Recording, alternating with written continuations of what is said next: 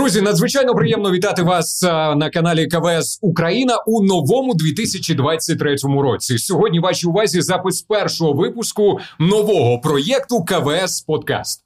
Мене звуть Володимир Андрієвський, і хотів сказати, що буду господарем цього заходу, але більш ніж впевнений, що господарями нашого заходу будуть наші експерти, будуть наші гості, яких ми будемо запрошувати для того, щоб поспілкуватися з вами, з нашими шановними глядачами. На кожен новий випуск ми будемо запрошувати внутрішніх експертів компанії КВС Україна і, звичайно, гостей зі сфери аграрного бізнесу. Отже, сьогодні записуючи цей подкаст вже у 2023 році, ми будемо спілкуватися із Святославом Кравчуком. Пане Святославе, радий вас бачити. Мої вітання. І до вас невеличке прохання буде, враховуючи, що я все ж таки частково буду казати причетний до аграрного бізнесу, дуже частково посередковано, то е, до вас буде невеличке прохання під час наших записів допомагати мені, і е, у вас досвід набагато більший аніж у мене в аграрній сфері. Тож я буду вдячний за ваші рекомендації, за вашу допомогу. Ну в цьому взагалі не буде ніяких проблем. Я думаю, що все буде супер. Я вам дякую. І нашим глядачам я теж звичайно буду вдячний, якщо будете щось радити в коментарях, е, враховуючи, що все ж таки я більш медійний ведучий, а до аграрного бізнесу тільки долучаюся. І ваша допомога теж 100% е, знадобиться. Також у нашій студії пані Марина Маринич представниця консалтингової компанії Украгроконсалт. Пані Марина, надзвичайно приємно вас вітати. Доброго дня. Я бачу, ви е, як і я зараз трошки хвилюєтесь. У мене знову ж таки перший раз подкаст у сфері агробізнесу. Тож. Е, пан Святослав почуває себе надзвичайно комфортно. А ми з вами трошечки похвилюємось, але ми разом пам'ятайте про це. Так, дякую за підтримку. Тож будемо сьогодні, друзі, говорити про підсумки року. 2022-го, Відповідно, зокрема, поговоримо про логістику, ринок зернових та олійних культур в умовах війни, і зробимо з нашими експертами прогнози стосовно 2023 року. І дізнаємось, як буде розвиватись галузь саме в 2023 році. Що ж, поїхали.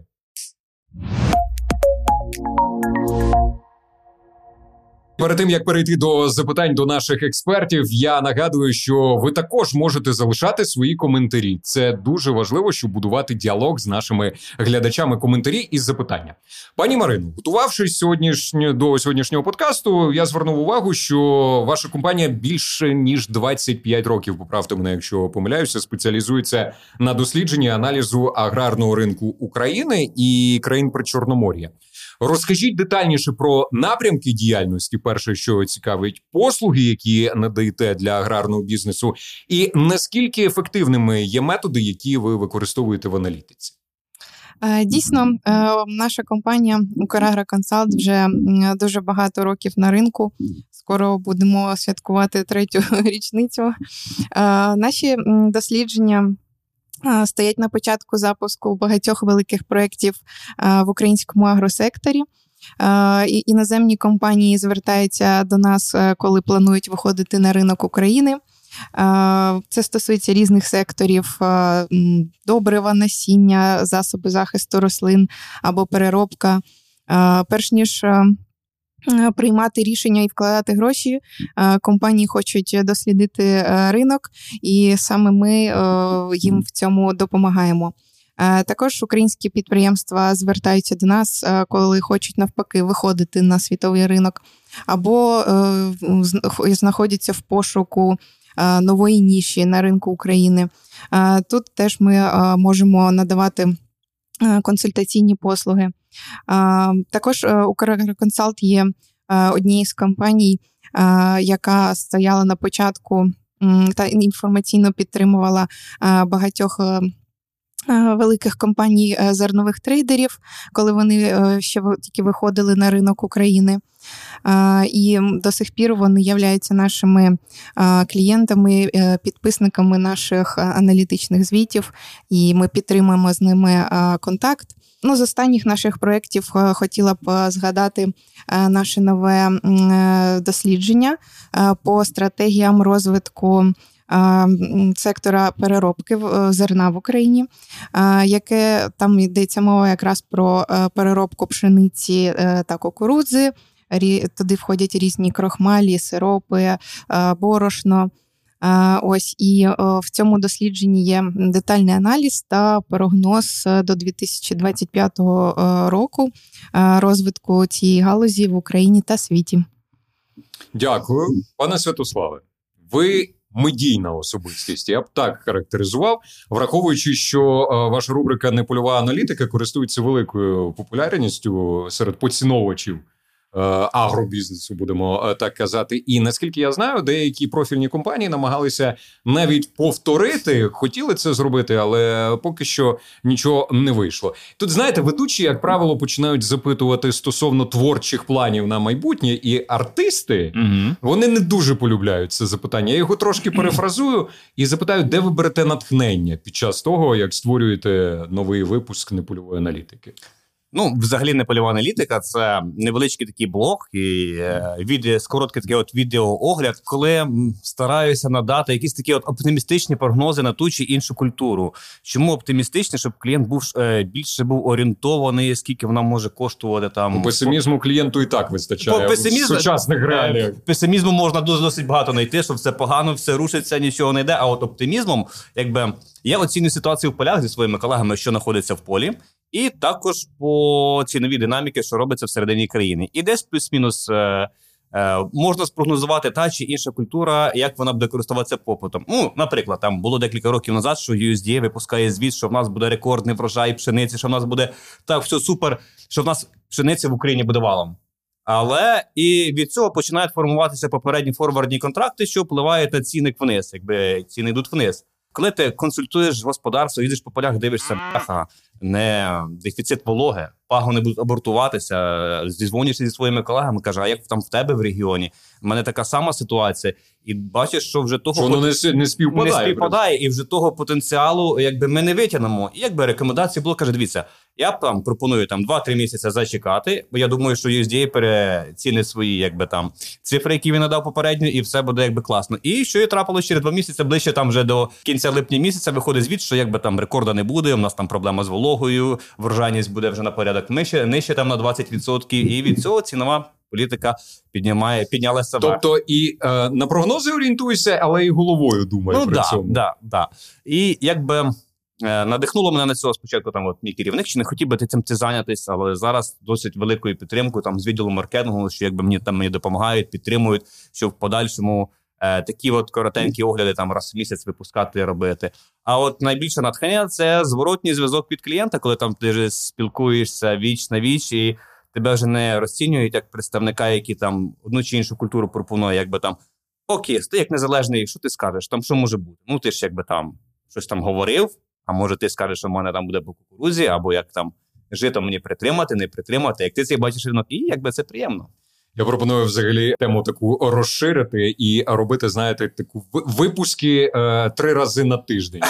Я розумію, що це складно, але при цьому, враховуючи, що клієнти звертаються і е, багато телефонують, одразу такі. А я відповім е, під час непольової аналітики. Дивись, е, ваше питання зафіксували. Ваше питання зафіксували. Ми обов'язково знімемо відео і кожен раз випускати відео. До речі, Украгроконсалт досить досить полюбляють читати, досить цікава інформація. І е, як я з нею розпочав, мені більше воно сподобалося, що це правдива інформація. Бо інформації дуже багато читати там і так далі, і досить часто не співпадає.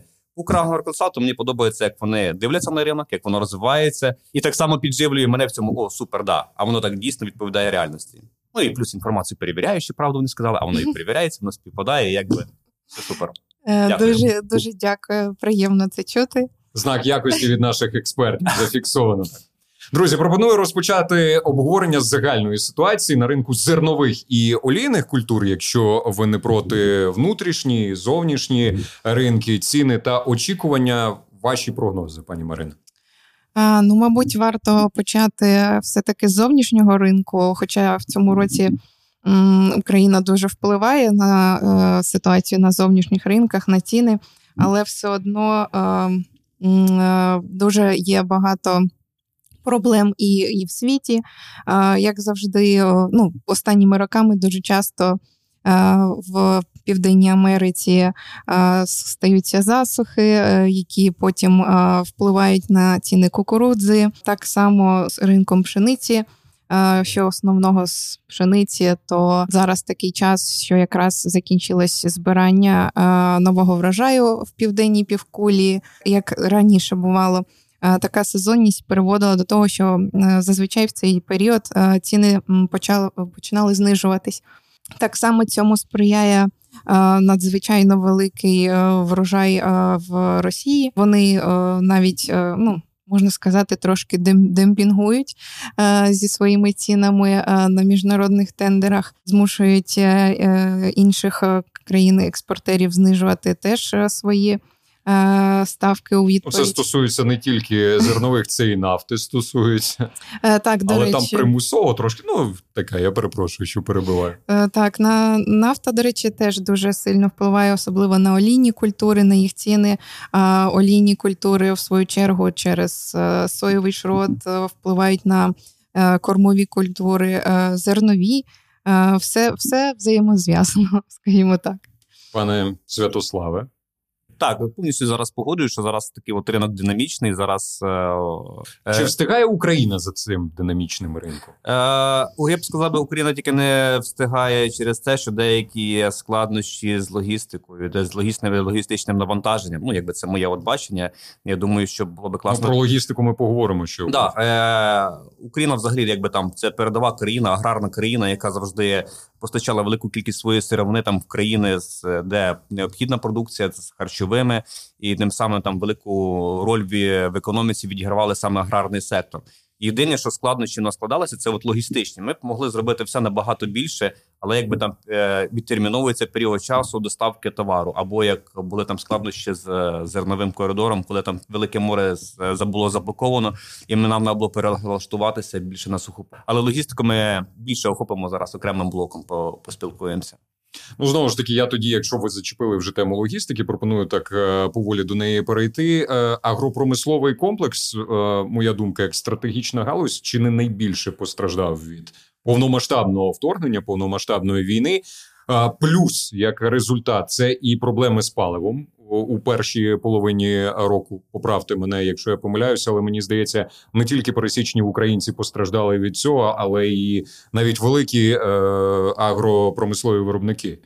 Е, Це і загроза з боку країни-агресорки. Е, це окуповані території знову ж сюди е, до списку, заблоковані порти, як ви сказали, і врешті-решт, що ми маємо по логістиці. Пані Марино. Пані Марино. Пані Добре, Марино. я почну.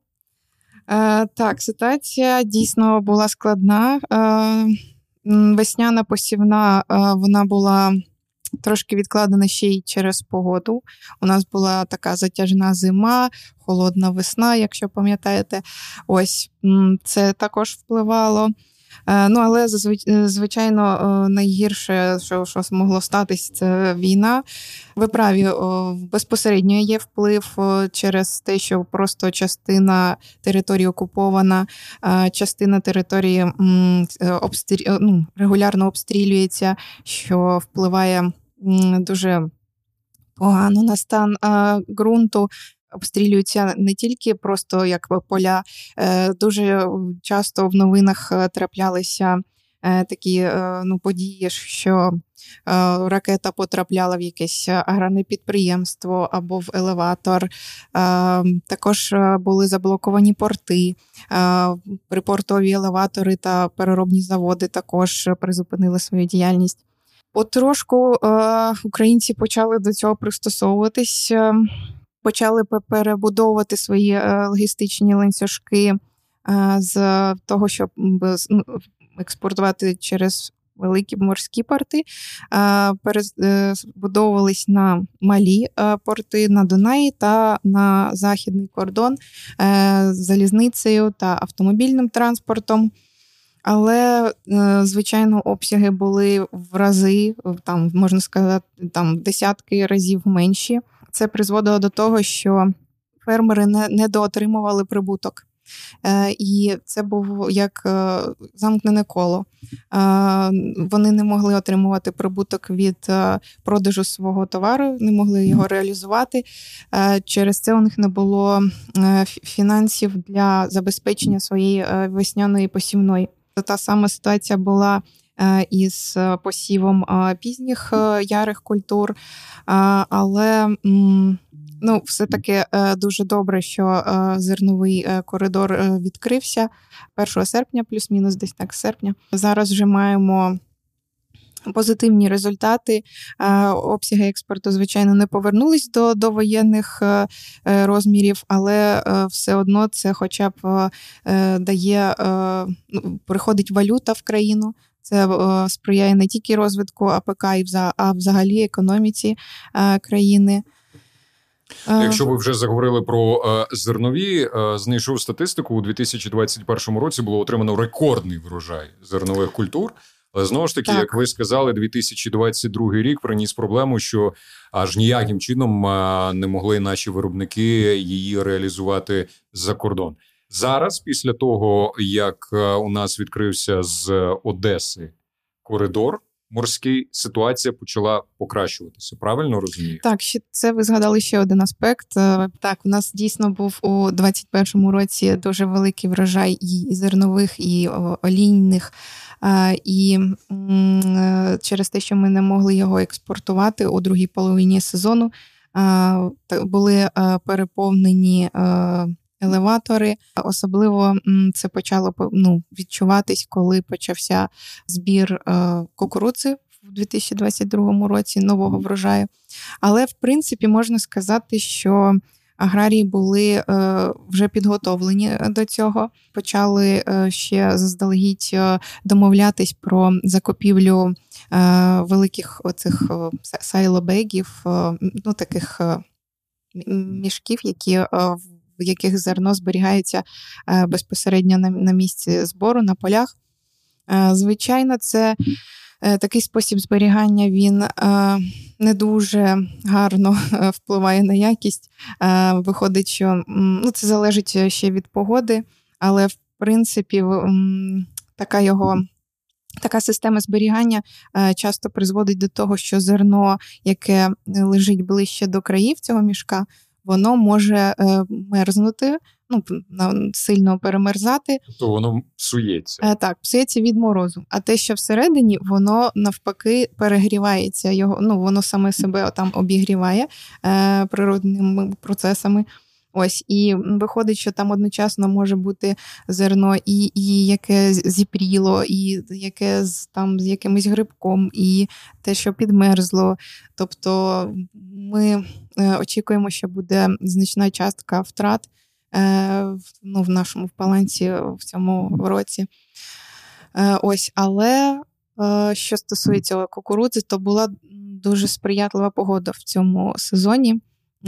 Було достатньо опадів влітку, в серпні, і тому врожайність, в принципі, хороша у кукурудзи, можна сказати, навіть не позначилось те, що менше вносили добрив показник десь на на, на рівні попередніх е, врожайних років, плюс-мінус.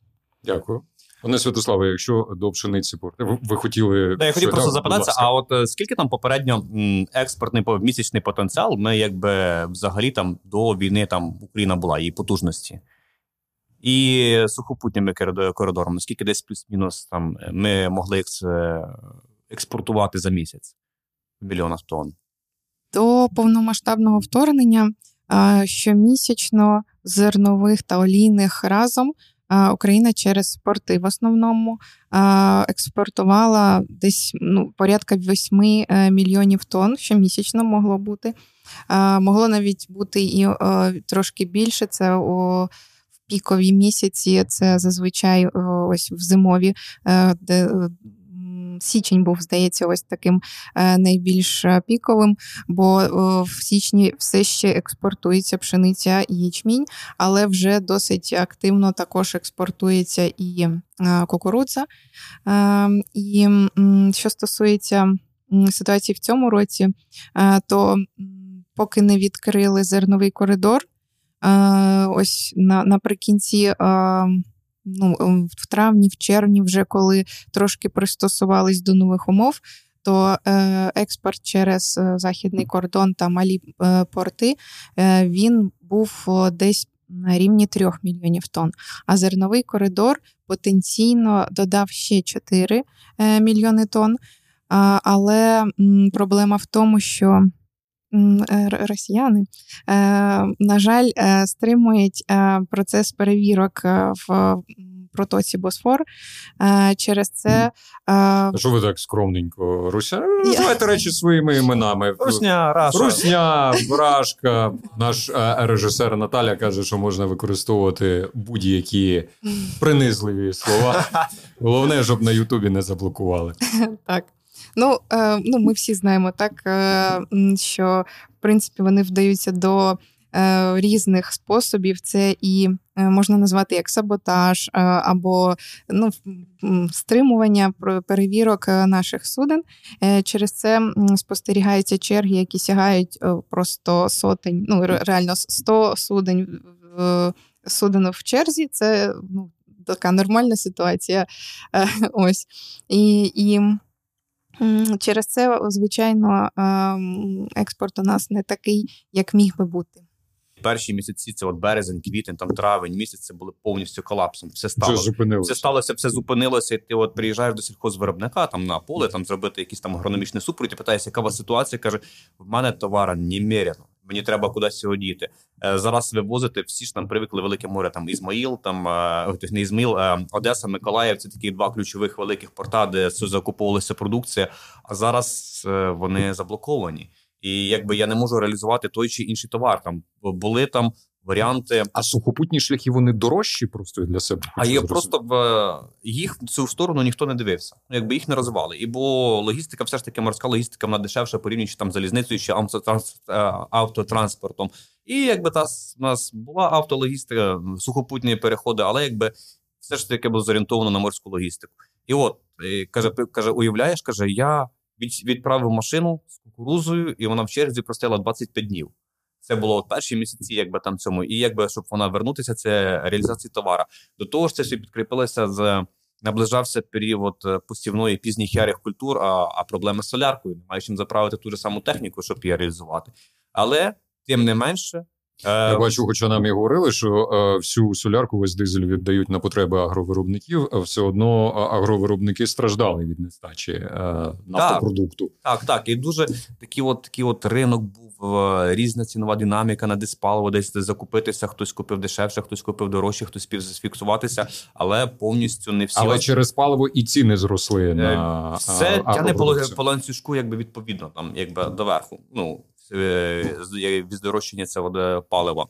Але тим не менше, наш сільхозвиробник, якби всі наші якби бистро на починали шляхи шукати шляхи альтернативні вирішення питання. Хтось е, в когось вийшло експортувати самому там по валюті відправляти, хтось там налагодив ланцюжок е, автотранспортом, і це з певним періодом часом в нас розвинулась. Е, я думаю, що Марина більше скаже більш точніше цифри е, сухопутня логістика.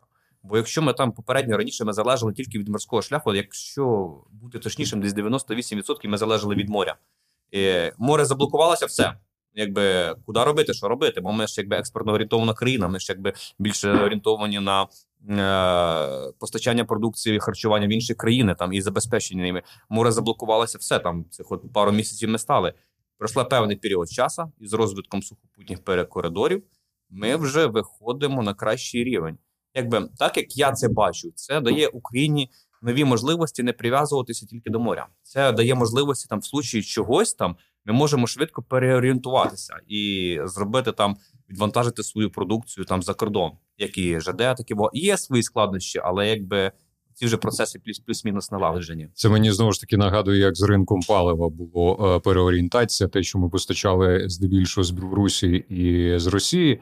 А тут треба було 2 половиною три місяці для того, щоб переорієнтуватися здебільшого на європейські країни. Та так і тут ми дивимося на карту. Періодично я поглядаю на Одесу, переглядаю на наші європейські кордони. Я розумію, що логістику перебудували кардинальним чином, але плюс те, що все ж таки домовилися і відкрили морський коридор. Так, це досить е, круто, бо все ж таки сухопутні це сухопутні, але тих об'ємів, які відправлялися морем, вони взагалі якби там повністю там ну недостатні. Ну не не, не, не виходили на, на цю потужність. Але Про деякийсь там певний там проміжок часу в нас вже буде розвинена, розвинена. Ну як я як я це бачу, якби там зі своєї роботи. Е, Про деякийсь там проміжок часу в нас вже будуть сухопутні переходи розвинені, буде відкрита повністю морська логістика. Це нам дасть е, е, змогу кращу ціну зробити по культурам, які потрібно для Європи, наприклад, цікава культура ріпак. Це може там відгружатися авто та ЖД. Якщо це потрібно морем, значить ці от культури якось більше буде розподілені і відкриває там більше шляхів там по можливості реалізації. Ну, стосовно стосовно прогнозів на 2023 рік, стосовно ріпаку, ми теж обов'язково окремим блоком поговоримо. Але будемо сподіватися на 2023 рік, і що ситуація все ж таки трошки покращиться. Про експорт ми я думаю розгорнуто поговорили. Про зміну в структурі посівів озимих і ярих культур знову ж таки, що зміниться в 23-му році, і які прогнози на весну? Ну, що стосується озимих, е, то е, їх вже посіяли, е, але є значний недосів по пшениці та ячменю. Попередні плани Мінагро вже були занадто низькими, якщо порівнювати з попередніми роками, але навіть до цього плану не дійшли, на жаль, по пшениці і ячменю, там десь до там 5-10.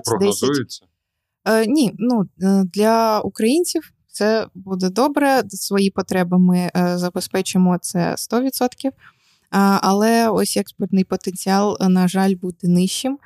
Тому роль України на світовому ринку як експортера пшениці і ячменя може дійсно ну, знизитись, постраждати.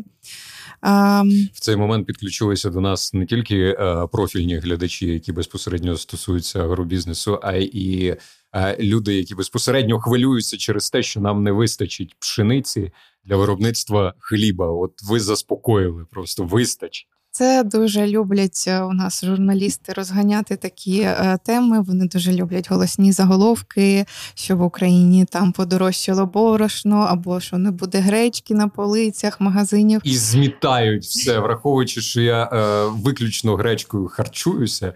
Ти приходиш в супермаркет, і після цих заяв, після цих от заголовків, анонсів, будемо так казати, взагалі нічого, пусті полиці.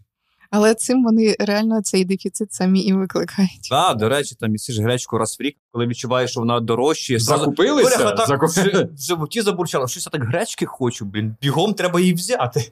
Але при цьому береш вже не один пакет, а береш кілька або три. Я, я, я якби не я якби не панікюр, але якби п'ять пачок я взяв.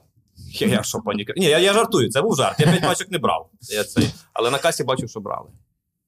Але вона ж там потім ще й псується. Ну, не Гречка псується? Ну там там так може бути. Блін, півтори тонни, які я купив, треба. Я це і на касі говорив. Що ж ви берете, воно ж буде псуватися. А мені казали, не твоє діло. Іди звідси, хлопче. Ну і так далі. Чому це на полі казали? Каже, вийди з мого поля, це моя гречка. Скільки хочу, стільки сію, скільки їм. Не твоє діло. Друзі, я пропоную перейти. Це звичайно, все жарти, але е, от під час е, бойових дій, під час того, як періодично десь за вікном е, вибухає, е, почуття гумору це те єдине, що напевно дома, допомагає виживати в цьому світі.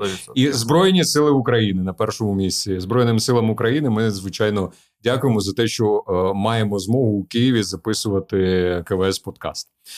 До жита пропоную перейти, якщо ви звичайно не проти. Одна з найперспективніших культур, але е, при цьому, наскільки я читав, вона недооцінена нашими аграріями. Можете мене поправити, якщо помиляюся. Жито найменш технологічно затратна культура. Правда? Так. І при цьому володіє широким спектром використання. І тут варто згадати про компанію КВС, яка займає перше місце у виробництві та реалізації насіння цієї культури, як в Україні, так і у світі. Роль жита в сільському господарстві, зокрема в сільському господарстві України. Святославе. Е, досить ви правильно зауважили, що жито це от е, технологічно незатратна культура, яка досить актуальна, особливо якщо на культурі якось можна оптимізувати свої затрати, то вона вже має, як, правило, має бути цікавою. По житу це на відсотків 20 е, дешевша технологія, порівнюючи з іншими зерновими культурами. Також жито досить гарно себе показує на бідних піщаних ґрунтах. Особливо це актуально в зоні Полісся, де переважають бідні піщані ґрунти з високою кислотністю, там порівнюючи там з пшеницею, буде там перевагу давати врожайності, як мінімум, як в тонну. Що якби вона це. І що ще цікаво, що з кожним роком а, в нас е, е, погода змінюється, і кількість е, опадів також змінюється. Я пам'ятаю, коли я прийшов в компанію КВС і м, їздив по мене мої регіони Вінниця і Житомир. Е, по Житомиру за кількість опадів у 2017 році була порядка 550 мм, а по Вінниці було 350-320, і це рахувалося зоною недостатнього зволоження. Це якби там ризиковано, що є проблеми з деякими культурами, що вологи не вистачає. Е, за 21 рік, коли я вже е, підбивав кількість опадів, то по Житомиру кількість опадів сягала 320 мм, а по Вінниччині 170-150 що значно знижилось. До чого я це підвожу? Що така культура, як жито, вона менше потребує вологи і може давати економіку на полі при оптимі... оптимальних затратах. Тобі ж посіяти ми можемо, але треба, щоб воно зійшло. А ще супер, щоб ми його зібрали. А взагалі круто, якщо ми на цьому й заробляємо. Бо е, там, де є проблеми з опадами, е, є і проблема зі сходами, є і проблема з провоктивною. Тут в цьому випадку жито буде досить гарно справлятися. Також ем, як починаючи працювати з житом, е, спостерігаю, як ця культура динамічно розвивається. Якщо спочатку це був виключно внутрішній ринок, була проведена суперкласна робота, щоб впроваджувати жито в годівлю. Зараз топ самих великих свинокомплексів знає, що вже можна житом кормувати і тим самим збалансовувати кормовий ланцюг і оптимізувати свої затрати на комбікормі, як його зробити. Е, поступово почався розвиватися експорт. Якщо там раніше там е, жита вивозилось, там не пам'ятаю, там 20 чи 15 тисяч тонн, вже не важно, то за минулий рік його вивезли 170 тисяч тонн. І що приємно радує, що є там зацікавленість в інших країнах споживачів, що е, воно користується. Ну, якось. В принципі, там будемо зараз заохочувати наших аграріїв звернути увагу а, на жито. Ціни, експорт, площі посіву. Є інформація у вас? А, Так, е, є інформація. Ну, Взагалі, е, я коротенько так е, для наших слухачів розкажу, що жито є дуже популярним в Європі, особливо це стосується північних країн. Ось е, Фінляндія, Польща, е, Німеччина. Вони всі е, теж дуже так само, як і ми полюбляють житній хліб. Тому для продовольчих цілей вони його вирощують самі. І якщо у них є потреба, то вони також закупають і в інших країнах. Якщо казати про найбільших світових експортерів, то це була е, звичайно Росія через е, те, що вони мають змогу е, засівати великі площі цією культурою. І Україна також вже почала збільшувати свою роль на світовому ринку жита. І ось як сказав правильно Святослав, в минулому сезоні майже 170 тисяч тонн було експортовано. На жаль, в цьому сезоні темпи експорту набагато нижчі. Ми очікуємо, що може бути експортовано максимум 20 тисяч тонн. А в наступному сезоні ситуація може ще додатково погіршитись через те, що озимим житом було засіяно всього 80 е, тисяч е, е, гектарів. Це призведе до того, що Україна в майбутньому сезоні Якщо і буде експортувати, то дуже незначні обсяги. Але як е, ну щоб не переживали наші слухачі, то власні потреби будуть о, задоволені. Заохотили За, заохотили, враховуючи, що, от як ви сказали, деякі країни здебільшого використовують е, е, жито. Це пов'язано напевно зі здоровим харчуванням. Е, це так традиційно у них склалось. Ось можете побачити також. Там в нас в магазинах продається фінський хлібчик житній. Да, так. Ось е, то ну і так само Латвія. Е, Естонія теж його полюбляють, і це в них вважається так. Ну як у нас на на рівні такий же популярний якось батон, так і український. Або український хліб. Так, от вони, у них так само є чорний, це чорний хлібчик дуже популярний. Ну і ще для не для реклами скажу. Ну ну і ладно, я скажу, що певна кількість жита, яке купувалося в Україні, купив завод Собєцький для виробництва спірта. І ага. е, особливі елітні горільчані вироби використовуються в Європі для виробництва саме спирту жита. І якщо ви там будете смакувати цей колись напій, можете відчувати, що там є часточка українського жита. Ну, ще, це ще ще дуже популярно жі, житні е, віскі. Ж, а, да. Святославе, до речі, хотіла е, запитати, як е, озиме жито е, з насіння компанії КВС реагує е, на перепади температур, які часто трапляються у нас ось в лютому, в березні, коли зима різко міняється з весною, льодова корка, потім все тане, потім знову мерзне. Розкажіть, будь ласка, про це. Якщо розглянути фізіологічні властивості жита, то воно більш морозостійке порівнюючи з іншими зерновими культурами, наприклад, там пшениця, ячмінь з ну і так далі. Е, Жито воно може витримувати там перепади температури до мінус 25 градусів. Тобто, якщо порівнювати це без снігу, це якби ну рекомендація там 20, що все ок, але на своїх своєму досвіді бачу, що було там мінус 25 певний час на полі, снігу снігу не було. Е, Були певні там проблеми з листям, але при цьому коренева система і вузол кущення не постраждав. відповідно, якби це звісно продовжувалося якийсь там проміжок часу 2-3 неділі. Да, від цього були би свої е, наслідки, але якби були би свої наслідки, але якби якщо розглянути от пожиту, то це ну. Гарна культура і на такі от перепади температури, як і високої температури, так і низькі температури, як заморозки. А от що стосується льодової кірки, яка о, о, буває через те, що о, в день е, плюсова температура, взимку вночі мінусова, то як е, Е, коли вже проросло, коли оці маленькі кущики, як вони реагують на льодову кірку. Чим краще воно зайшло в зиму, чим воно там краще розпустилося, тим е, в нього для нього будуть менші критичні умови там перепади температури, та саме льодова кірка. Якщо ж це там були посіви, там взагалі, там, якщо це навіть не жито роздати іншої зернової культури, і воно входило в трьох листочках, це коли вже насінинка починає харчуватися від ґрунту, а не від насінини, коли то різкі перепади температури негативно виливаються в тому, що рослини починають випадати. Якщо в нас є кущення, якщо в нас або там листочок 2 або кущення, то з цим взагалі питання яких не буде. Ну і в протидію там пожита не по житові найкраща зимостійкість. А як ви можете сказати, ваші клієнти вони встигли ось це посівне вікно восени е, посіяти жито так, щоб воно в правильному стані війшло в зиму? Якщо оцінювати весь житній ареал, то що це от я от е, це от ми з колегами це от оглядали, як оцінювали стан посіву, з то десь 70-80% я б сказав би посівів в гарному стані. Чому? Е, тому що е, оптимальні строки посіву для жита це от 5-25 вересня. Якраз в цьому періоду була достатня кількість опадів, і була змога зайти е, в поле та його висіяти. Єдиним фактором, що десь там жити не досіяли, це попередник кукуруза, яка залишилась в полі, і попередник соя, яка залишилась.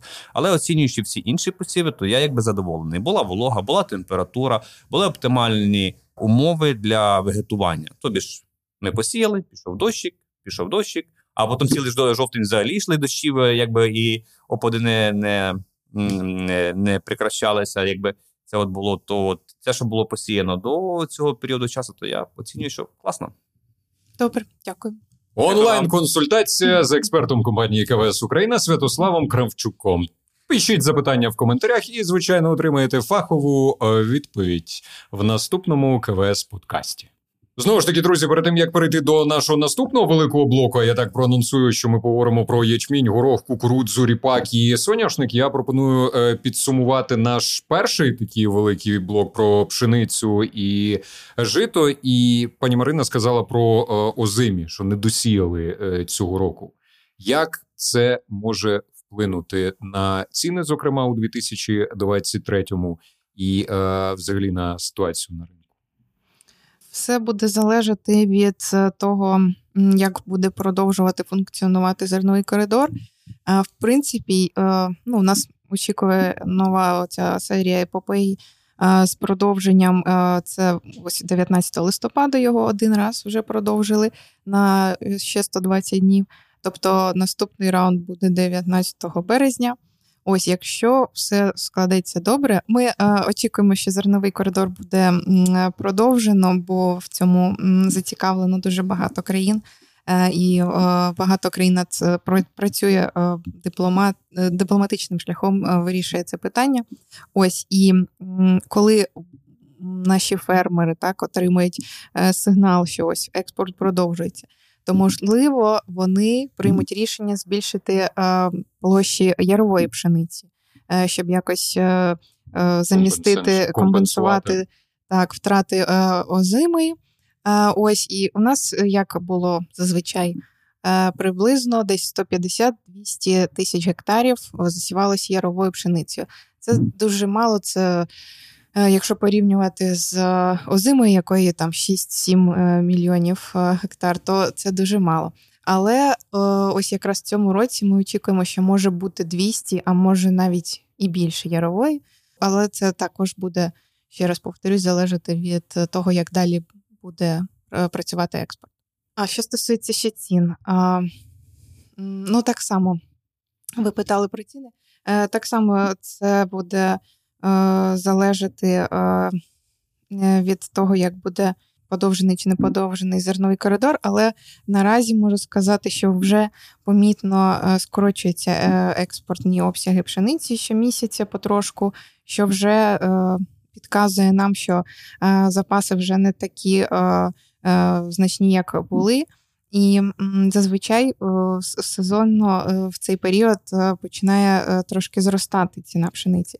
Хоча цей рік незвичайний тим, що, ну, по-перше, що у нас така ситуація в країні, і по-друге, що в Росії дуже великий врожай, і вони, як я вже казала, демпінгують зі своїми цінами то будемо спостерігати, скажімо так. Наразі е, я ну, не готова сказати, що ось прям 100% ціна буде вверх або 100% буде вниз.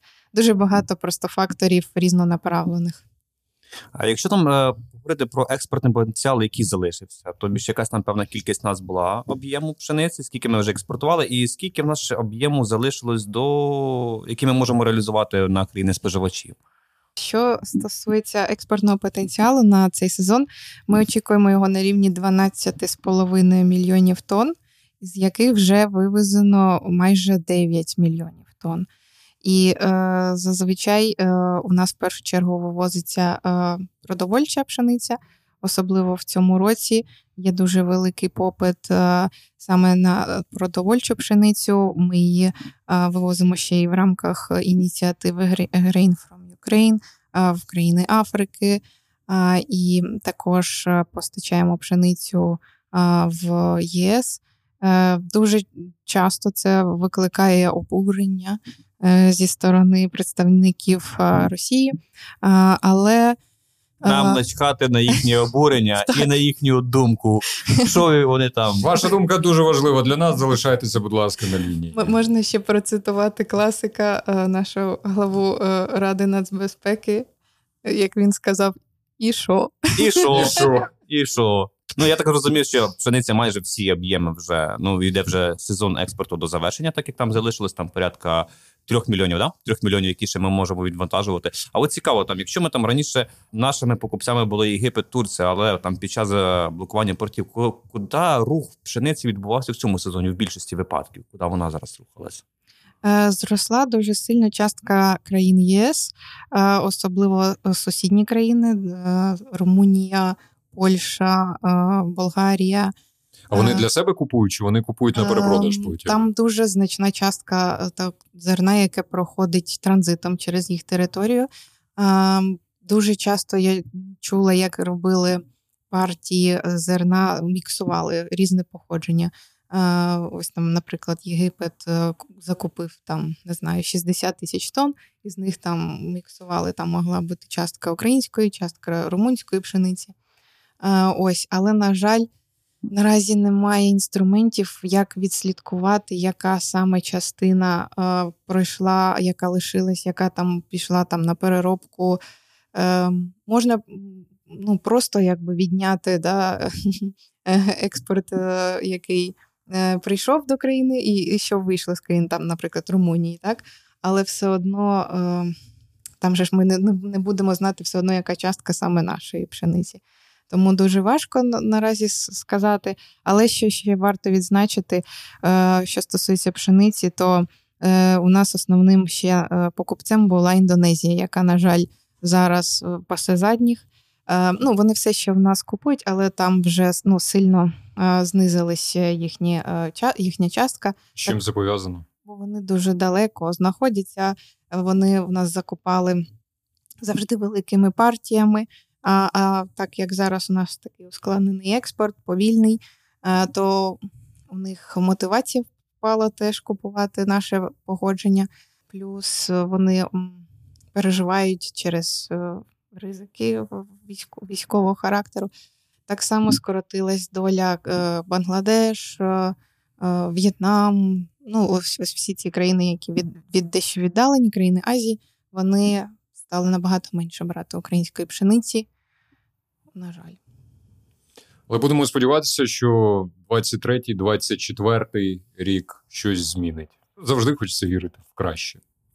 Пропоную трошки докладніше зупинитися на ячмені, поговорити про ячмінь, враховуючи, що знову ж таки це наш наступний блок щодо ринку, ячменного ринку, будемо так казати, пане Святославе. Е, щодо ячменя, площі посіву також скоротилися. Що на що є там ряд причин. Перший це погодній фактор, так само, щоб не своєчасно там зробити посів. А інший це досить е, слабка пропозиція на ринку. Бо все ж як е, пропозиція ціни на ринку, скільки він коштував всередині країни, і відповідно ціна впливає так само на площі посіву. Що зараз актуально, тим і сієм. Що нас можуть купити, з чим менше будуть виникати складнощі, де ми можемо заробити кошти, на ту культуру ми будемо орієнтуватися. А от щодо цін і з чим це пов'язане, я б все ж таки хотів би запитати там пані Марину, типа її бачення, там яка ціна була на ячмінь, яка зараз сьогодні є, і яка там може бути. Ну і так само можливо, хто хто наш хто наш був основний покупець ячменя і чому так воно. Е, Останні роки основним покупцем українського ячменя був Китай. Вони свого часу е, дуже сильно постраждали від епідемії е, свинячого грипу. І е, останні роки працювали над тим, що поновлювали поголов'я свиней в країні, і для цього закупали дуже багато фуражних культур. І з України вони закупали ячмінь і кукурудзу. І Україна е, там складала е, частка е, її в китайському імпорті, там майже, здається, третину по кукурудзі. Це була Україна. Ось і так само ячмінь, теж дуже суттєва частка там у нас була. Для цього представники Китаю погоджували. Але ну, дуже була складна процедура погодження. Не з кожної країни вони можуть купувати е, зерно. Це потрібно погоджувати. Просто ось прямо їхні представники приїжджали, дивились на поля. Е, казали, що ось там це нам підходить або у не них підходить. Все так складно, все так, так можу підтвердити, бо приїжджаєш там в господарство, до там говориш, це ячмінь на Китаї. Так тут ж тільки пару листків. Ну це на Китай, бо поле має пройти певну сертифікацію, що відбиратися певні проби зразків там, і от да, дійсно там поле сертифіковано, дійсно посіяний ячмінь, є там свої критерії, сертифікований елеватор, куди воно вивезе цей ячмінь. Тобто не кожен е, агровиробник може безпосередньо постачати на Китай е, культури. Їм спочатку потрібно пройти сертифікацію. Е, Висівається ячмінь, ну як для, для прикладу. Ну так як мені це розповідали, висівається ячмінь. Е, І от він хоче зробити там китайський сертифікат, що я хочу продавати на Китай. Е, Проходиться поле, де, де сіялося ячмінь, там по раз там робляться відбори е, в різних фазах розвитку рослин. І після того, як цей ячмінь вже збирається, він їде на елеватор, який теж має бути сертифікований там під Китай, щоб там не було там певних е, карантинних шкідників, там і ще чогось. Коротше, ще чогось не було. І тоді ця партія там може йти по китайській програмі. Фішка в тому, що ячмінь на Китай, ячмінь там де, для прикладу на іншу країну може там сягати різниця в ціні там 20 доларів. Ну, якби. Що мені там важко це зробити і заробити на На Китай дорожче. На Китай дорожче. Китай, пропозиції на Китай були дорожчі. Ну, наскільки я знаю, там зі своєї сторони, відгуки від виробників. Так, е, дуже часто часто е, експортери, коли нам надають е, нам свої е, ставки, свої ціни, вони окремо нам раніше давали ціну е, просто експортну свою ставку, і окремо давали на Китай в дужках. Ось, і там було завжди з премією. Трошки більша ціна. Е, так, і в цьому році, на жаль, е, так само через військові ризики, через е, проблему з портами нашими Китай перестав закупати. Ну, там все ще відправляються якісь партії кукурудзи і ячменю, зокрема, але дуже вже мало. І нас і врожай сильно постраждав, і ну, як зменшився і обсяг врожаю, і експортний потенціал, і ринки збуту Е, скоротились. Тому у фермерів е, дуже сильно впала мотивація його сіяти. Е, і саме тому бачимо таке значне скорочення площ озимого ячменю. А що стосується ярового, у нас завжди була така ситуація, що озимий ячмінь складав десь 35-45% від загального обсягу. Е, площ. Але ми вважаємо, що в цьому е, сезоні під врожай 23-го року частка між озимим та яровим може бути приблизно 50 на 50. Вже наразі засіяли десь 630 е, тисяч гектар, і, мабуть, десь стільки ж, може трошки більше буде ярового. Ем, можна сказати, що наш так прогноз такий ну, песимістичний, хоча деякі назвуть його оптимістичним бо в нас зараз е, в країні песимістів вистачає. Ось, Але ми, ми на жаль, ну, теж не віримо, що буде е, якесь е, відродження е, ячменю в наступному сезоні. Можливо, вже після війни, вже коли е, ситуація налагодиться. Е, тобто, ну, для того, щоб м- ячмінь в Україні знову здобув популярність, треба кілька років мінімум. Можна питання? Так, да, хотів вас запитатися, а дивіться, от е, у нас ячмінь в більшості випадків вирощувався фуражне направлення, так як ви там говорили, там ярий, озимий. Але от е, чи актуально було б для Європи пивоварний ячмінь? Чи користується він попитом? Щоб зацікавити, щоб площі посіву ячменя ми не скоротили, щоб ми ця культура не скорочувалась, ми розвивали саме пивоварну як е, пивоварне направлення ячменів. У нас е, до ячменю в країні було ну, у фермерів таке ставлення в основному, що це дуже така швидка культура для е, заробітку. Я посіяв яровий ячмінь в лютому, е, особливо там його там не дуже удобрюєш, отримуєш е, якусь середню врожайність і швиденько продаєш як фураж ну, на фураж. Тобто ніхто не слідкував за цим. Ну, ну посіяв і посіяв. Це, родило знаєте, і родило. його використовували як е, швидкі гроші для того, щоб е, потім вкладатись е, в кукурудзу, наприклад, або в якісь інші пізні культури, олійні. Ось. Можливо, є, є, в принципі, потенціал, так як у нас вже зараз налагоджуються такі тісні зв'язки з ЄС. І експорт через західний кордон все, все-таки продовжується, не дивлячись на те, що порти відкрились. І а, ну і ми ж, до речі, вже кандидат в ЄС, то е, я думаю, що навіть вони ну, самі будуть зацікавлені в тому, щоб в Україні вирощувався пивоварений ячмінь. Можливо, навіть будуть якісь дотації для Але знову ж таки, як на Китай потрібно буде пройти якусь сертифікацію 100% для того, щоб я думаю, що для нашого сільгоспвиробника, для на для українців, для такої як нації, ми можемо швидко адаптуватися і вдосконалювати будь-яку технологію і будь-які, і які би складнощі би не траплялися, вроді будемо все. Хана. Ні, два-три дня перестав. Я ж це ж можу зробити. Я Якщо наші збройні сили вивчають західні технології, які повинні вивчатися упродовж року, наші збройні сили, наші хлопці вивчають за місяць, а то і два. Ну там два місяці, е, півтора-два казали, і Хаймарси вивчили, і ППО, і тому подібне, там західною е, зброєю. То з ячменем впораємось. Я гадаю, що так, бо українська нація це сильна, розумна та непереможна, і зі всіма складнощами вона завжди справлялася. Я думаю, це не питання. Якісь там ячмінь пивоварні сертифікати. Пфу, ти, порівняно з іншими цими. Це вже це після тих всіх подій, що трапилося, це просто єрунда буде. Це просто якісь таке, подумаєш, там дві бумаги зробити. Ну, три, ладно, окей. Хорошо, добре. Разом до перемоги. А просто Ячмінь наступний. Бо до чого це таке от питання, раз ми там вже там більше орієнтувалися на європейський ринок, там і там е, культура, так ну перед цим як пшениця більше через Європу їхала і інше. І от е, я думаю, що. Е, не думаю, е, в Європі користувався попитом саме пивоварний ячмінь. Бо якщо ми дивилися на фуражний ячмінь, Китай фураж на годівлю, навіть навіть е, від годівлю е, поголів'я після АЧС, то що вони великими масштабами закуповували, то зараз було би класно там ну, посіяти ячмінь більш пивоварне направлення. Як фураж ми його взагалі можемо продати, а так, як ще, якщо ми ще сертифікуємо її на пиво, то чому б і ні?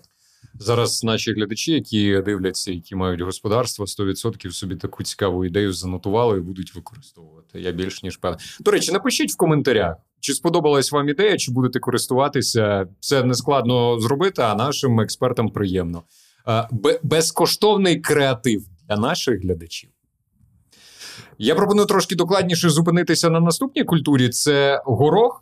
Наскільки горох в сучасних реаліях е, перспективний, яка його роль у сівозаміні, і наскільки він вигідний для експорту? Ну, горох е, він теж як ячмінь е, рання яра культура, яку теж використовували для швидкого прибутку. Але е, в цьому році ну також це пов'язане з війною, бо раніше у нас е, лідером по вирощуванню гороху була Запорізька область. В цьому році сильно скоротилися площі, але ми думаємо, що у цієї культури є потенціал, е, і ми плануємо, ну так. Думаємо, що в наступному році посівні площі можуть збільшитись за рахунок Е, інших регіонів, які знаходяться північно-західніше від е, лінії фронту. Е, і ну, ми думаємо, що ну, може не досягне до воєнних показників, але в принципі до, доволі наблизиться горох по площам. І ми очікуємо, що врожай потенційно може бути навіть 400 тисяч тонн. І Е, експорт е, з цього може бути навіть 300 тисяч тонн, десь так. Е, тому що, в принципі, це менш затратна культура, тому у фермерів є все ще залишається мотивація сіяти. Вона не потребує такої кількості внесення добрив, вона гарний попередник для інших культур. Е, ось е, всі ці переваги в неї були і залишаються, тому, в принципі, доволі перспективно. Чи правильно я зрозумів, що а, площі посіву залишаться плюс-мінус на тому самому рівні, але територія посіву може трошки зміститися? Е, Територія зміститься це точно, але ну, ми очікуємо, що площі збільшаться. Давайте ось в цифрах. Так раніше у нас було е, площі на рівні там 235-250 55 тисяч гектарів, десь так. Е, в цьому році скоротилось до 120. А ми думаємо, що в наступному році може бути в теорії десь 180-190. Ось, якщо в цифрах казати. І, в принципі, е, ну, якщо закладати середню врожайність, е, то десь 400 тисяч тонн і може вийти гороху. Супер. Ну, горош все ж таки це ж більше внутрішня культура чи експортно орієнтована? Який десь це відсоток? Більше експортно орієнтована культура. Там зазвичай було десь 65-70% е, гороху йшло на експорт. Е, основним е, покупцем було в нас ЄС, Пакистан, інші країни азійські. Але в цьому році ну, в основному. Е, ЄС е, купує і ну ЄС і залишиться так нашим е, покупцем. Я думаю, що це теж буде мотивувати фермерів. Бо ось якщо там кажемо так про ячмінь, що був Китай, а тепер Китай. Відійшов на другий план, то з ЄС навпаки співпраця продовжується, поглиблюється, відкриваються нові там переходи на західному кордоні. Тому це може також мотивувати фермера вкладатися в цю культуру надалі. Бо я бачу горох такою цікавою культурою. Е, Зараз, якщо спитаєш там кожного там агронома, типа який самий класний попередник під ту чи іншу культуру, всі однозначно скажуть, що горох найкращий попередник. Що е, горох як попередник під любу культуру, там це стосовно це, стосовно сівозміни. Всі стосовно сівозміни, це буде прибавка до врожаю однозначно, бо якби там є там е, свої там переваги там в е, фіксації молекулярного азоту в ґрунті, і той самий природний, ну, природній азот фіксується наступною рослиною. І горох я розцінюю так, що це класний попередник більш стратегічної культури. Ну, наприклад, як для ріпак. Так як в цьому сезоні рекордно виросли ціни на НПК, що там е, стартові добрива, то горох доцільно було би вирощувати в тому випадку, щоб е, заощадити оптимізувати азотні затрати на, ну, наприклад, на ріпаку, щоб ми там. НПК ми скинули менше, але у нас попередній горох. Ми отримали і горох, і реалізували горох, і до того ж ми е, насичили ґрунт азотом. Ну я це бачу також. що Це цікава культура. Про ріпак ви згадали. Я пропоную про ріпак поговорити трохи згодом, враховуючи, що ще одна культура у нас є, яку варто обговорити. Це кукурудза. Вже потім обговорити також е, ріпак. Що можна сказати про площі кукурудзи і про тенденції 2023 року, про експортні можливості стосовно трендів, стосовно цін і як вплинула на кукурудзу повномасштабна війна? Е, ну тут ситуація схожа з ячменем. Як я вже казала, е, Китай дуже активно у нас закуповував кукурудзу. В цьому сезоні е, очікували сильне скорочення площ під кукурузою, бо її з'їли вже після повномасштабного вторгнення. І але сталося так, що фермери а, заздалегідь а, ну, багато хто і великі агрохолдинги, і менші підприємства вони закупили наперед і насіння, і добрива. Тому площі під кукурудзою в 2022 році скоротились не так сильно, як очікували. Але все одно, якщо порівняти з попередніми роками, коли було на рівні 5,5 мільйонів га. Е, то в цьому році, ну, в 22-му, було 4,5 мільйони. А в наступному році дуже важко зараз сказати теж, е, що станеться, бо кукурузу ж будуть сіяти ще ще за за півроку, за півроку може статись багато чого, але у нас наразі такий діапазон е, десь 3,3 або 3,7 максимум мільйонів га під кукурудзою може бути. Е, ось е, тому врожай у нас ну, базова оцінка да, посередині 3,5 е, і врожай на рівні 21 мільйон тонн. Ось багато хто називає ще менші оцінки, набагато менші. Ось, але ну і я повторюю, що ми віримо в те, що в березні зерновий коридор буде продовжений. Ось і це може мотивувати фермерів е, все-таки продовжувати. Ну і багато хто вже, знаєте, е, звик до цієї культури. І ну, е, є таке, що деякі фермери бояться змін. Ось, можливо, можливо, хтось все-таки залишиться вірний кукурудзі. Ось, тим паче, що на світовому ринку попит на неї все-таки залишається. І е, ось дуже часто стається така ситуація з року в рік, е, коли очікують великий е, врожай з Південної Америки, а потім там. Стається знову посуха, і і також у них виходить врожай менше очікуваного, і одразу починається паніка, починають зростати ціни. Тому, в принципі, потенційно кукурудза ще ну, не можна казати, що вона прям ну, стовідсотково втратила свої позиції. Ем, треба спостерігати. Наразі ще дуже рано стверджувати, що все втрачено. А як зараз по цінах по кукурузі, по динаміці, вона вверх, вниз, чи буде зростати, чи зараз що в нас робиться от по саме по ціновій сьогодні? Е, останні тижні, ось після Нового року, е, було трошки е, таке впевнене зростання, але невелике. Е, є е, попит е, зі сторони трейдерів, які закуповують врожай всередині країни у нас. Тобто, ось ціни в портах теж показують зростання. Це означає, що все-таки зовнішній попит також залишається стабільно високим. Ось, ну і в нас ще доволі значні запаси.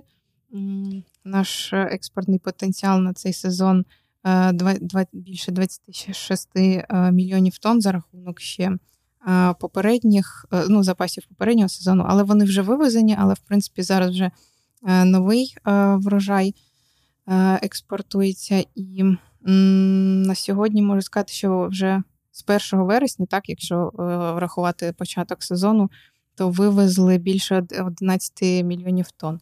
Тобто, в принципі, ще ну, це навіть не половина. Навіть не половина. Тобі ще потужності, об'ємів у нас е, точніше, об'ємів у нас вистачає. Головне, щоб е, були в нас забезпечені потужності і умови для того, щоб реалізувати свою продукцію.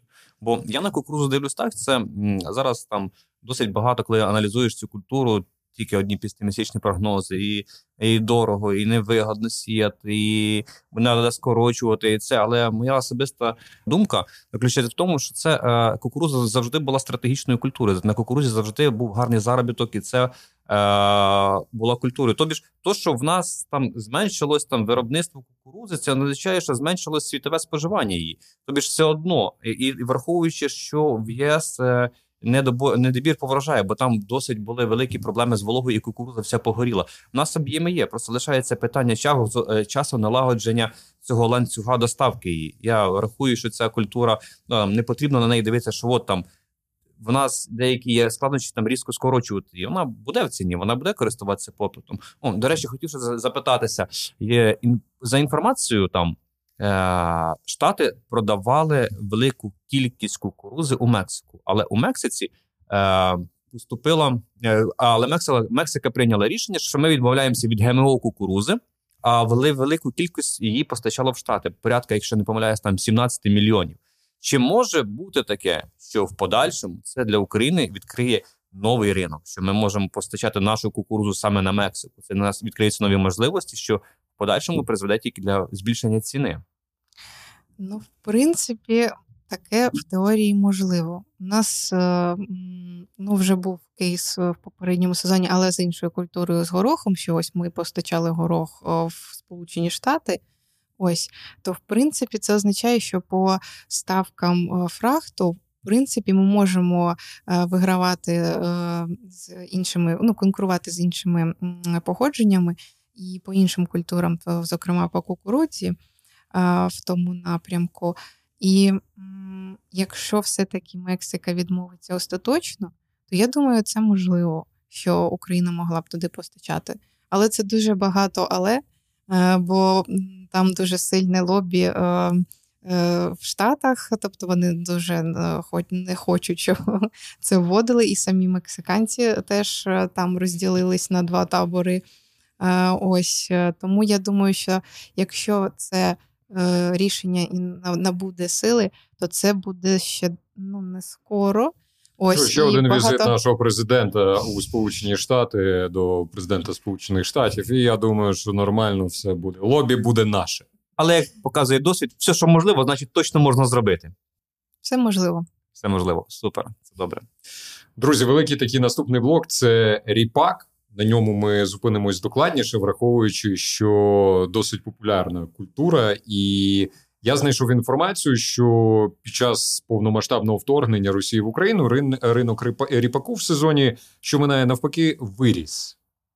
Він виріс сезоні 2022-2023 ще й отримали другий рекордний врожай цієї культури, як писали, і це без врахування окупованих територій. Тут можливо, якби ще й окуповані території були це рекордний показник за всю історію України. Наскільки, за вашими даними, справдилися минулорічні е, прогнози, і що, на вашу думку, посприяло цьому? А, Ну, якщо не враховувати окуповані території, то ну, наш оновлений прогноз після повномасштабного вторгнення, то він, в принципі, е, справдився. Е, дійсно отримали гарний врожай, дуже посприяла е, погода. І е, ну, минула зима зима, е, вона така, як я вже казала, була дуже повільна, розтягнулась, і, в принципі, це дозволило озимим культурам отримати необхідну вологу з повільним таненням там снігів. Вони отримали необхідну вологу, не було різких перепадів, поступово теплішало. То все це допомогло покращити показник врожайності озимих і ріпаку, зокрема. Ось тому дійсно зібрали дуже гарний врожай. Справдилися прогнози, і знову ж таки, що особливо в цьому сезоні може бути. Але ви відповіли вже частково. Е, ну, ще можу додати, що стосується ну, це в принципі всіх олійних, що скоротились обсяги е, переробки і ріпаку, і соняшнику. Це було зумовлено як е, спочатку і е, і війною, і високими цінами на паливо, і потім от зараз з останніх це ці перебої з електрикою. Все це ну, погано вплинуло на галузь переробки. Ось тому в нас е, скоротився е, і експорт е, цих продуктів переробки, але навпаки спостерігаємо рекордні обсяги експорту сировини, тобто насіння е, соняшнику і ну, і ріпаку, і сої, все о, якраз дуже гарно експортується. Святослава, якісь е, цікаві тенденції у 2023 році стосовно експортних можливостей ріпаку, що можна відмітити? Ну, якщо взяти підсумувати от всі культури, всі, що там були, всі, що сільхозвиробника, який міг реалізувати, то мені здається, експорт по ріпаку ну пройшов саме класно, якби і його і в. Його і купували, його і реалізовували, його експортували. Тобі ж е, з кожної культури були якісь там певні складнощі, там якісь там е, чи там е, обмеження, чи це ліцензування було, чи якась заборона. От по ріпаку спрацювали досить файно. Бо ріпак це м, така от стратегічна культура, як коли в господарстві появляються перші кошти. Якраз ці от перші кошти, коли там господарство реалізовувало, вони його отримували. Досить велика тяга була зі сторони е, Європи і якби ну Європи, що ріпак користувався попитом саме на в європейському направленні. Господарство і реалізували ріпак, і забезпечили себе насінням, і отримали кошти нього, що що і на цьому якби там е, заробили. І в тому, е, і ще якщо подивитися в іншому випадку, ріпак відіграв важливу роль у розвитку економіки нашої країни. Все ж як не є, коли їде тона пшениці.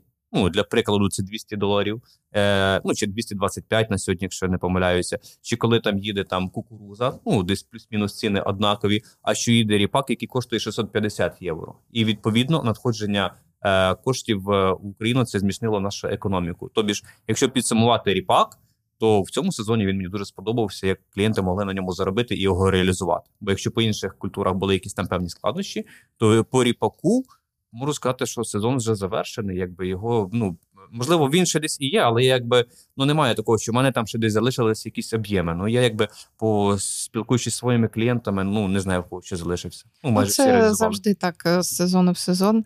Е, з ріпаком стається, що експортний потенціал реалізується в першій половині сезону десь там на 90-95%. І потім у другій половині сезону вже навіть е, важко отримати якісь ціни ставки, бо ну просто просто немає вже е, що, що експортувати, е, тому ціни лишаються чисто індикативні. Ще один і ще один е, аспект стосовно використання е, ріпаку. Знову ж таки, про це заговорили дуже і дуже голосно, коли у нас почалися проблеми з паливом. Е, ріпак же ж основа для виробництва біопалива. Як з цією ситуацією в Україні чи налагодили виробництво біодизелю? Не готовий чесно сказати. Я знаю, що це процес, який буде тільки будуватися, який, бо ми раніше на цей ринок не звертали уваги. Але щоб построїти завод, це ну не за місяць робиться. Треба якийсь там певний фінансовий проект, певні е, якісь там інвестиції, певний це все прорахунок, щоб це було би цікаво. Я думаю, що в подальшому е, ми будемо збільшувати переробку нашого біопалива. Поки що на ринку такої інформації немає. Хто де, як і скільки, але я е, відчуваю, що воно буде. Ну так як якщо вже інформація, що в ЄС будуть збільшувати потужності виробництва біопалива, щоб менше бути залежними від там країн, які там раніше продавали там той чи інше пальне. Чому ж ми, ми можемо постачати ріпак і виробляти своє і, і збільшувати на цьому, і ще й купувати його гарно. То ріпак це перспективна культура у майбутньому, як е, енергоносій.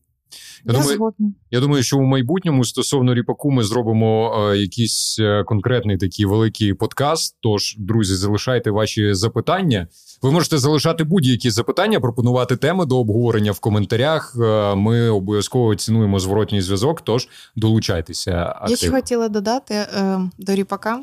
Е, до ці, цього питання по біодизелю, що в принципі в усіх країнах ця галузь вона законодавчо регульована якось. Тобто, якщо використовується біопаливо на рівні з іншими видами палива, то там обов'язково є якісь долі, частки погодження, які можуть бути або не можуть бути е, використані. Ось тому, перш ніж будувати всі ці е, заводи по переробці е, ріпаку, треба в першу чергу якось законодавчо це врегулювати, погодити. Ось, а наразі цього нема, і, на жаль, це поки що не на часі, але є, ну, можна сказати, що це дуже перспективно. Є до чого прагнути. Так, так. Я пропоную підсумувати цей блок і для наших глядачів спрогнозувати площі на наступний сезон і спрогнозувати, можливо, ціни, якщо є така можливість. Ну, якщо говорити за площі, бо в ріпаку саме основне це оптимальні умови для посіву, щоб була там певна кількість опадів е- для посіву. От в цьому році вони склалися оптимально, суперські, достатня кількість вологи була для посіву. Це от перший нюанс. І якщо тільки буде сприятлива нам погода, я думаю, що сільхозвиробники будуть збільшувати цю культуру, або як мінімум залишати на тому ж самому рівні, але однозначно не скорочувати. Бо на ці культури в цьому ну, в цьому році підзаробили. І взагалі цей сезон по ріпаку досить був такий ну, гарний. Мені сподобався. Як е, я вже говорю, якби від лиця торгового представника, як проходила реалізація насіння. Е, Спочатку. Людей в людей коштів немає, ти якби там ведеш якусь комунікацію, ведеш якісь комерційні умови, все одно ти відкривається зерновий коридор, і пішла така от хвиля по ріпаку. Насіння досить гарно таке е, розкуповували. І в цьому році, як наш департамент досить гарно спрацював з підходом. Це от е, були забезпечені посівним матеріалом на складах, то що це було своєчасне було, і досить правильний був комерційний підхід, так як е, підійшли до того, що ми зафіксували всю нашу продукцію в гривні. Ми не прив'язувалися до євро. Тобі ж е, відкрився зерновий коридор, пішов вал продукції. Відповідно, відпустили. Це ви просто на зустріч пішли. так Пішли конкретно. на зустріч, і ми, і ми знаємо, що зараз е, курс буде там. Ну, ми думали, що взагалі там буде під 45, а не 38, але курс у нас був зафіксований там порядка 27. І ми таки залишилися в гривні. Тим самим на зустріч сільхозвиробнику ми, ми ну, не здорожчали. То якби цей сезон по реалізації продукції, якби мені зайшов. Та взагалі, якби там ріпаки компанії КВС за останні 5 років показують позитивну динаміку переріст. Які б там не були там події. Ковід був, коли там компанії інші провалювались, ми показуємо позитивну динаміку, що ми зростаємо, зростаємо, зростаємо. І в цьому році так само таким самим підходом, що ми підійшли е, на місяць раніше, вибили, постаралися. Е, як не було складно е, якби не було складно з логістикою, ми доставили товар, щоб в нас він був на складі. А інше ми фіксуємо в рівні, ми залишаємося. Е, десь ми втратимо, але якби ми але клієнт задоволений. Але клієнт був задоволений. Пані Марино? Е, Так, хотіла ще е, додати, що у нас е, останні роки зі статистикою трошки все помінялось, і оперативні дані щодо посіву озимих у нас надає безпосередньо ось Мінагро, і дуже збільшились е, ось ці відхилення, коли потім е, Держкомстат дає свої оцінки. І е, хотіла я сказати, що 15 лютого, здається, буде Держкомстатом опубліковані. Офіційні цифри так закінчення посівної кампанії восени, і ми очікуємо, що в принципі площі ріпаку можуть бути навіть ще там виявитись більшими. Ну, як буває, що там десь е, хтось не не, не дозвітував. Е, ось, то в принципі, е, ну, ще з, з трошки там з, з яровим ріпаком, то ми очікуємо, що площі можуть бути 1,2 мільйони гектар. І наша оцінка базова врожаю 2,9 мільйонів тонн на наступний рік, в принципі, доволі реальні. Для ріпака ну, взагалі там важливі три ключових моменти: це отримати дружні сходи, перезимівля і, не дай Боже, град. Це якби таке. от. І от як... е, Гра чи- той, який е, е, З неба, з неба, штучки, штучки, штучки, штучки, да, штучки. Ми зараз говоримо за е, е, Це важливо. людяні кульки, які можуть падати. Да, за, за, саме за той град. Е, і ось там площа там посіву там 1,2 мільйона. Так, не буду реєструвати ріпак. У мене, якби, я ж не знаю, як він перезимував. Перезимував, хух, в мене є ріпак, реєструю ріпак. От площі посіву плюс 200 гектарів. От по цьому зростає. Бо перезимівля це один з ключових моментів для ріпаку. Так, в в цьому його така загадковість, випадковість. Якщо Е. інші культури там можуть зменшуватися там навесні, то ріпак може чудом дивувати. Так. Таємний ріпак. Але фермери все одно продовжують е, в нього вкладатись, хоча це така трошки як е, рулетка, так, але е, в принципі схильні наші фермери до ризику, а це теж позитивна якість, бо хто не ризикує, той не п'є Ну і шампанського. не вирощує ріпак. На Вінниччині нікуди не поїдь до рідних, постійно поля ріпак, ріпак. Бля, що посіла? Ріпак посіла, що посіла? Ріпак. Як казав один агроном, хто не ризикує, той не дискує. Фінальна тема, яку ми будемо обговорювати на сьогодні, фінальний блок. Я скажу так, це соняшник і ситуація з соняшником е, в сезоні 21-22 років. Теж наповнена рекордами, можна так відзначити. Рекордні площі, рекордна врожайність культури, але е, спостерігаються і антирекорди, наскільки я знаю. Які саме? Е, Ну, антирекорд це в нас вже ж е, в 2022 році стався. Е, Все через те, що дуже скоротили посівні площі. Якщо в 21-му вони були там майже під 7 мільйонів га, там 6, 6,75, е, то в цьому сезоні на рівні 5 е, мільйонів е, гектар. Е, І, звичайно, це позначилось на обсягах. Якщо раніше було так, там 16, так, в попередньому році мільйонів, то в цьому менше 11 мільйонів тонн наша оцінка. І, в принципі, що стосується вже прогнозу на наступний рік, то тут теж. Ну, важко прогнозувати, бо також це пізня культура, яра, ще багато чого може статись. Але в принципі, ось якщо згадати все, що ми казали про зернові, що там кукурудзи менше посіють, ячменю менше посіють, але всі ці звільнені площі е, чимось ж треба засівати. Тому е, ми ну, очікуємо, що якраз олійні е, площі можуть збільшитись. Е, Як казав Святослав, там рівень цін зовсім інший. Так, якщо зерно там на, на рівні 200 е, е, доларів, то ріпак 650 там і інші культури ще вище, то в принципі з них прибутку набагато більше, і багато фермерів вони вже давно, в принципі, звернулись до цього тренду, надають перева- все більшу перевагу олійним культурам. І соняшник, е, звичайно, на першому місці, е, бо він користується е, попитом на світовому ринку. Україна один з основних експортерів соняшникової олії. Але, як я вже теж казала, в цьому сезоні дуже скоротились обсяги переробки, і через це зросли обсяги експорту саме насіння.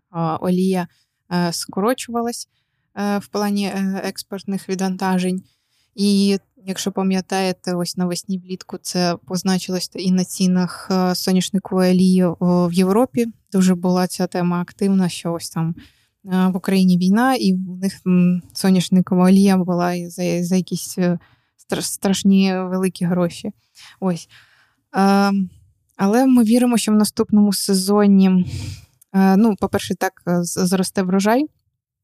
Ми думаємо, що посівні площі можуть ну, трошки як е, не, не, не- повернуться прям так до воєнних е, е, показників, але можуть зрости до десь 5,6 е, мільйонів га, і що може призвести до врожаю на рівні ну, майже 13 мільйонів тонн.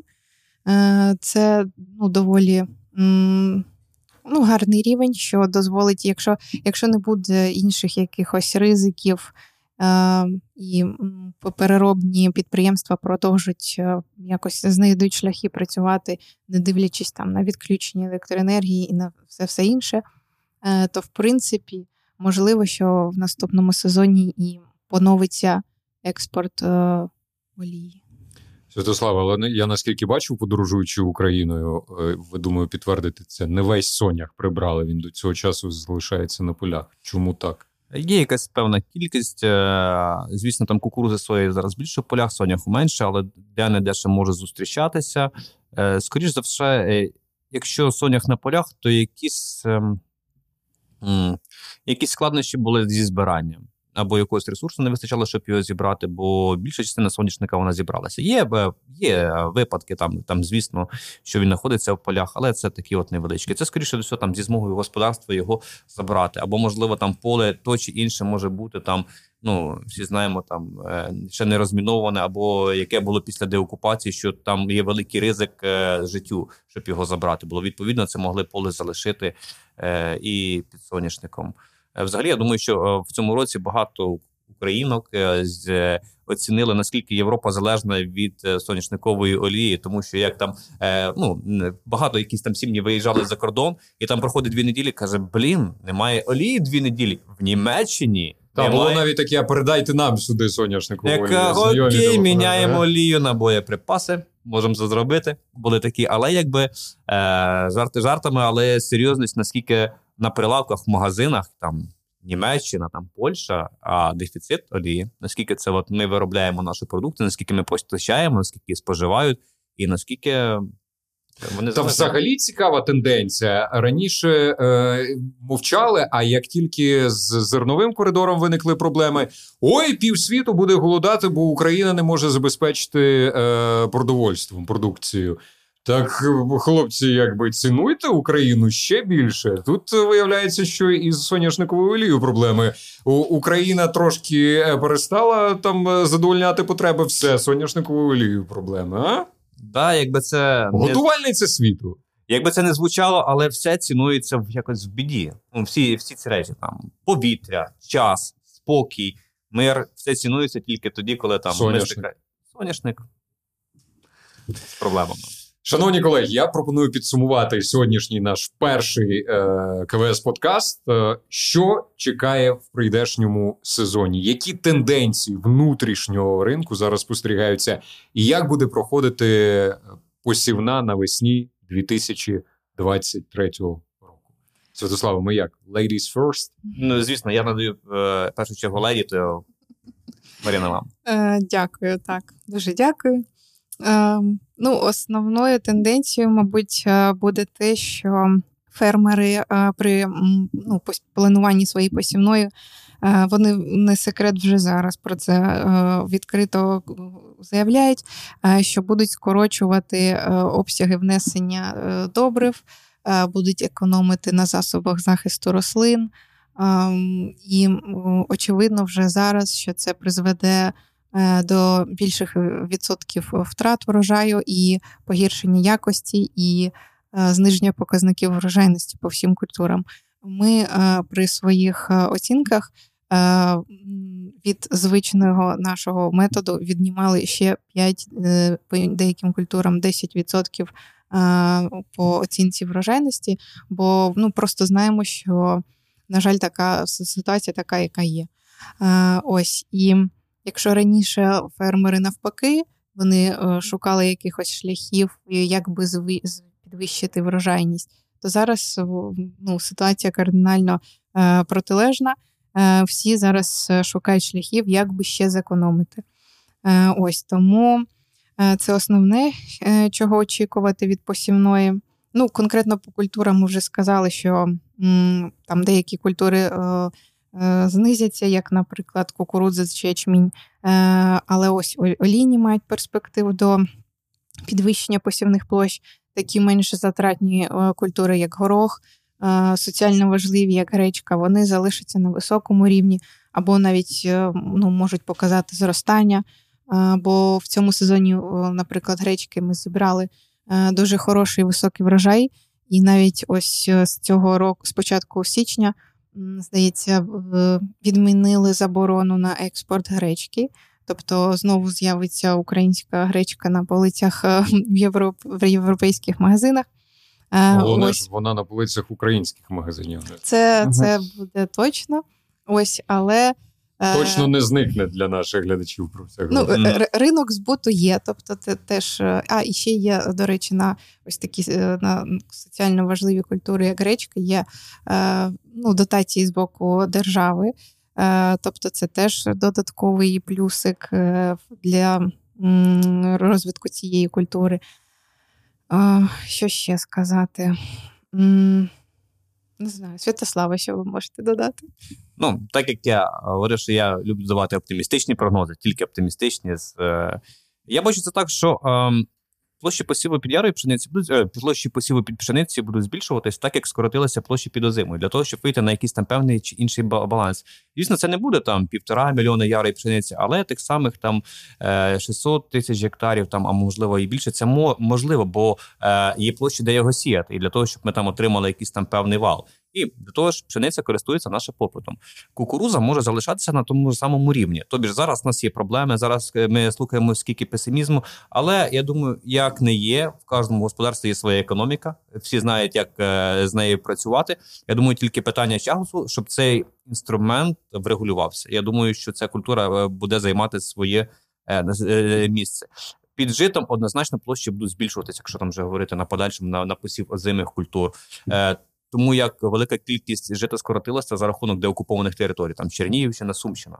Це спричинило там, ну там певний певні, що площі посіву жита там скоротилися. Це ті регіони, де найбільше вирощувалося. Ріпак це Через те, що там вони е, або заміновані, або зі снарядами до цього часу, Да. або просто непридатні для І так як жито більше е, культура внутрішнього споживання, менш експортно орієнтована, я вважаю, щоб не було великих скачків цін там вверх, то площі посіву мають вирівнятися на такі, які були там попередні роки. Це якби і до того ж користується вже користується великим експортним попитом зі країн споживачів. Якщо говорити за ріпак, ріпак це культура, яка буде розвиватися, переробка. І якщо ми сьогодні відправляємо на ЄС, щоб вони переробляли, то питання часу, коли ми це теж почнемо переробляти і виробляти продукти це правильно сказати, З доданою додатковою вартістю. Да, з доданою додатковою вартістю. Да. Супер, дякую. Да. Е, соняшник е, він плюс-мінус залишається стабільний. Посіви соняшника залишаються на тому самому рівні, скільки заводи-переробники готові їх купувати.